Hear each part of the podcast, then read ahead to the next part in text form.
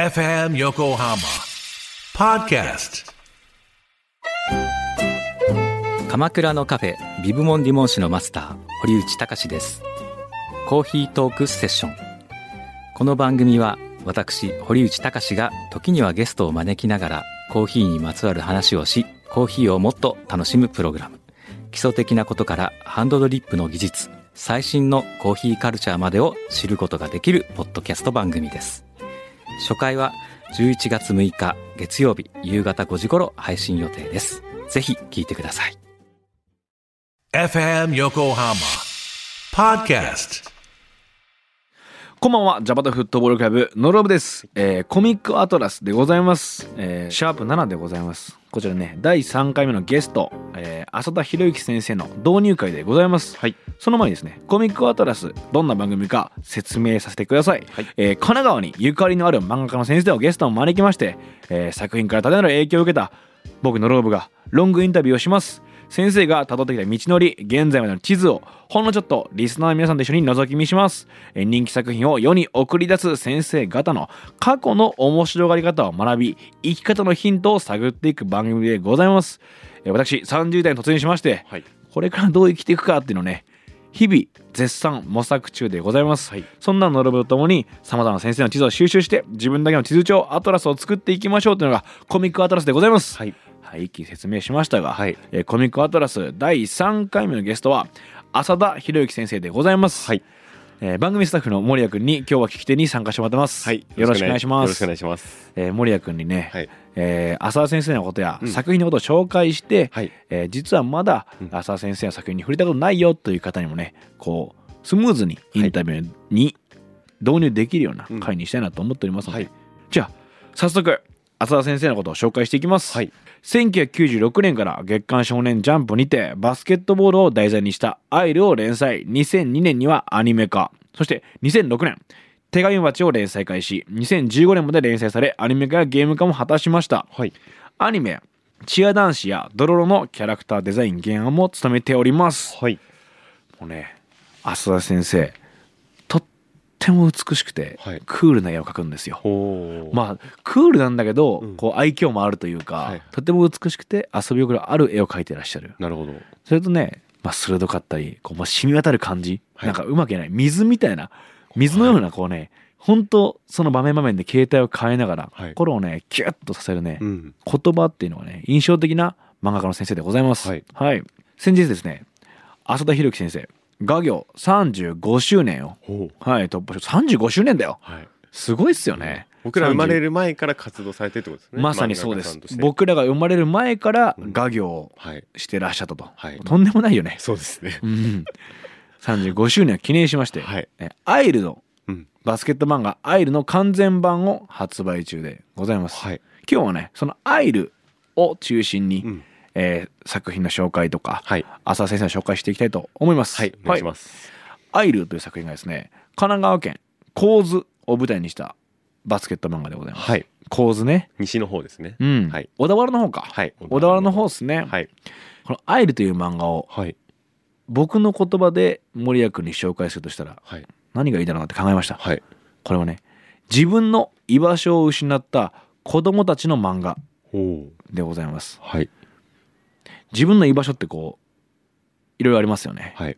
まあ、精神的なものだったり、物理的なものだったり。はい。森谷君にとってこう自分の居場所ってどこだと思いますか？自分の居場所。うん。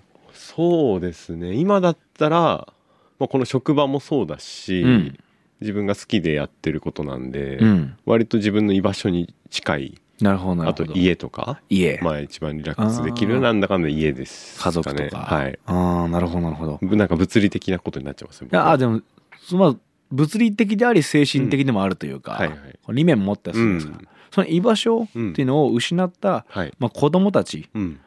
若者たちが自分の居場所を見つけていくような漫画はい。なんですよ、はい。主人公のいるね高津高校うん。っていう高校のバスケ部の面々っていうのが、はい。こうみんな自分の精神的な居場所を失っている子たちばっかなんですよね、はい。まあ、その主人公立花茜っていううん。男がいるんですけど、はい。その男はもうすごいセンスもあるバスケのセンスもあるし、はい。身体能力も高い、うん。でただただバスケットが好きだったのに中学校に上がって人間関係とかのしがらみ、はい。先輩とか後輩とか出てきて、なんかシンプルじゃなくなったことに対して、はい。すごい嫌な気持ちになっちゃって、うん。こうバスケットから離れちゃう、はい。まあ、すごい好きなものっていうことに取り組む場所がなくなってる。うん。ある意味精神の解放をする場所がない。はいはいでもう一人いる。まあ二人主人公いるんですけど、はい。もう一人いる主人公のヒイラギっているんですけど、はい。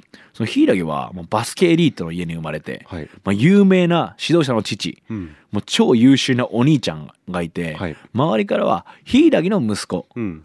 ヒイラギの弟みたいな感じで、うん。もう自分を自分として見てもらえてない。はい。もうその状況にすごい嫌気がさせてるだからバスケットは嫌いみたいな。うん。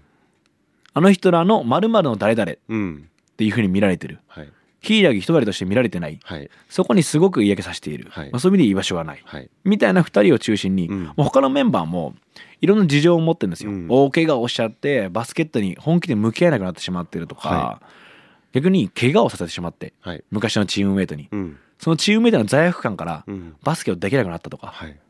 なんかそういうやつらが集まってきてる場所がうん。高津高校バスケット部なんですよね。はいはい。でそのバスケット部の中でうん高津高校バスケ部をみんなでこう物理的な居場所にしてはい。その場所で時間を共有して、うん。もう真剣にバスケット向き合うことによってはい。精神的な居場所となっていく、はい。でそれで一人一人が成長していくみたいな。うん。そういった漫画なんでございます、はい。切なさもうん。ありつつ熱さもありつつ、うん。本当思春期のうん。いろんな感情がうん。混ざり合ったこう漫画なんでございます、はい。まあどんな時に読んでほしいんだろうって考えました、はい。まあ僕自身がどんな時に読んだか。はい。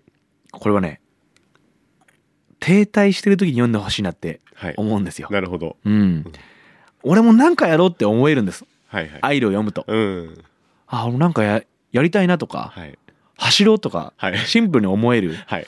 なんかそういう漫画なんですよ、うん。そういう力がある漫画って言ったらいいのかな、はい。別にその中でなんかやれみたいなことは言わないんです、うんアイルはい。の作品の中では、うん。ただ読んでるとなんかうずうずしてきちゃうんですよね、うん。でこれってどんな感情なんだろうってその正体を探ったら、はい。すごく近いのは初期衝動に近いのかなと思って、初期衝動。うん。中学生とかの頃こうなんか人の音楽とか、うん。映画とか、はい。な人によって違うラジオかもしれないし、うん。なんかそういう心の奥をギュッて掴まれて、はい。ちょっと息できないみたいな、うん。なんだこれってワクワクするような、あの感情をこう蘇らせてくれるような漫画なんですよ。そんなのがそんなものが漫画にあるんですね。そんなものが漫画にあるんです。そしてそれはなんかその感動に味わえずぼやっと生活しちゃう気がするんですけど、その感情が誰しもあったはずなのに、うん。その感情を思い出してくれるっていうかはいはい。あすごいなんかわけわかんない気持ちが体の奥底から来てるみたいなそういう気持ちにさせてくれる、うん。自分は音楽がすごい好きなんですけど、はいその中学校の時に、うん。まあ、エルレガーデンを聴いた気持ちに近いというか、うん。はい。いやこれでもエルレガーデンなんですよ本当に、はい銀杏ボーイズのあうん時間でもないんですよ、はいはい。ちょうどエルレガーデンです。これはすごい分かりやすい例えかもしれないですね音楽。音楽好きな人からすると、はい。はいなんかねやっぱ繊細うん。だけどこうなんて言うんだろうな。ちょっと不良な感じ？はい。かっこいい感じ、うんそういうのが溢れてる漫画なんですよ。だかはいらこうエルレのアルバムとか聴きながらき、読んじゃう 感じに近いのかな、なんかねアニメの OVA でも、うん。こう右手っていう曲とか、い。風の日っていう曲が使われてたりして、はいはい。あすごいやっぱそうだよなとか思うって、ん。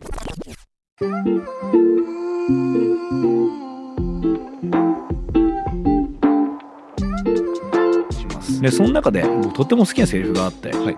まあ、その主人公の立花茜が、うんえーもう一人の主人公柊ひのりのお兄ちゃんに言うセリフがあってはい。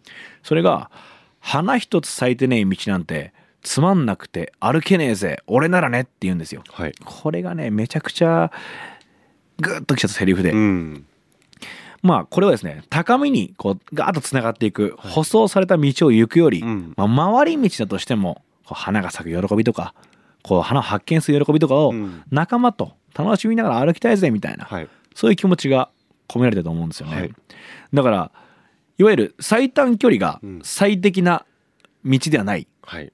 その人にとって、うん。その最短距離が最適な人いるかもしれない、はい。でも俺はちょっと違うわっていううん。スタンスを示すん。立花赤のこのセリフがはい。もうこれもグッときちゃって、はい。あそうだよね。回り道って回り道で楽しみたいタイプだわ僕もみたいなうん。気持ちになってですね、回り道だろうと。その喜びを守りながら、自分にとって最適だという進み方を見つける、うん。うん、なんかそれをこう思わせてくれたセリフうん。なんですよね、はい。だからすごくアイルの中ではこういう立花のセリフだったり秀樹のセリフだったり結構ハッとうん。するセリフが多くてですね、はい。まあ、若さゆえにうん。彼らの若さゆえにこう出てくるセリフかもしれないけど、はい。それが自分の中ののヤングノローブみたいな、はいはい。がいるんですよ、はい。そいつがはって目を覚ますみたいな、なんかそういう風にねこう感じさせてくれるうん。作品が「アイル」でございます、はい。ぜひ停滞してんなとか、うん。そういう時にはい「アイル」触れてみてください、はい。浅田先生のインタビュー、うん。本当に面白いです。はい。どのようなこう幼少期を過ごしてはい。きたのかとか、どういう経験があったのかとか、すごくね柔らかい語り口調で、はい。うん、話してくれてます、うん。ぜひねあの「アイル」完全版の方にもインタビューがはい。掲載されているので、はい。合わせてうん。聞いてみるとより楽しめるかもしれません、はい。ぜひ「アイル」完全版もゲットしてみてください、はい。ということでぜひ浅田博之先生ゲストの本編聞いてください、はい。ということでお送りしたのはジャパタフットボールクラブノロブと番組スタッフの森谷でした。あありがとうございました。りがとうございました